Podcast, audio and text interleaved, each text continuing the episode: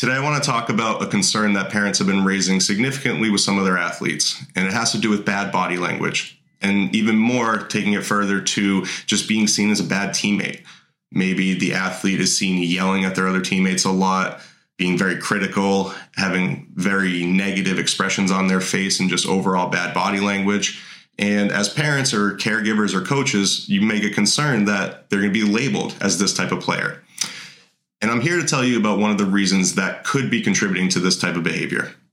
So often, athletes attach what's known as their self worth or just overall feeling good enough to outcomes or conditions. They have to win the game or they have to be the best to actually feel good about themselves.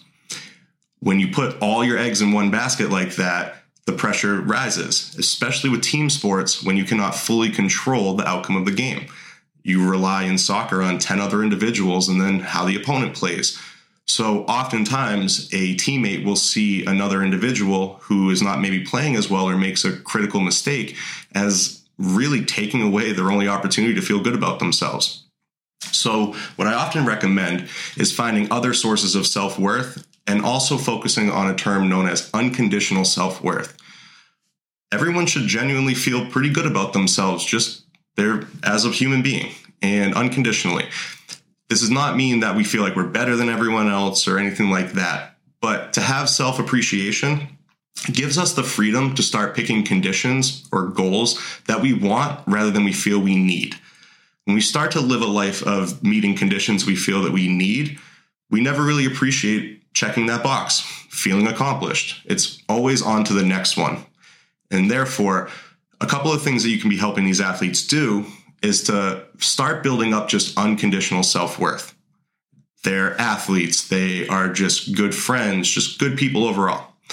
When they start to feel unconditional worth separate from things like their sport or their academics, the need for those conditions starts to alleviate and the pressure comes off so they can actually perform at their best.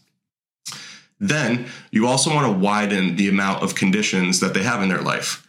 So many athletes only find the source of that self worth from one sport or athletics in general, but we're capable of so many different types of skills. So when we start to diversify our skill set, we start to kind of hedge our bets in a way where we have multiple conditions that we can meet to feel good about ourselves and we don't rely solely on that one source of self worth. So, to reiterate what we're saying, basically, you always want to start from an unconditional self worth platform, feeling good enough as is. Then you unlock the desire to pick your conditions in your life rather than have them forced on you. When you start to do that, you can start to create goals and new hobbies, new skill sets that you always wanted to do. You just didn't realize that they were going to provide a source of self worth for you. When you start to balance that out, you get a much more healthy and long lasting sense of self worth.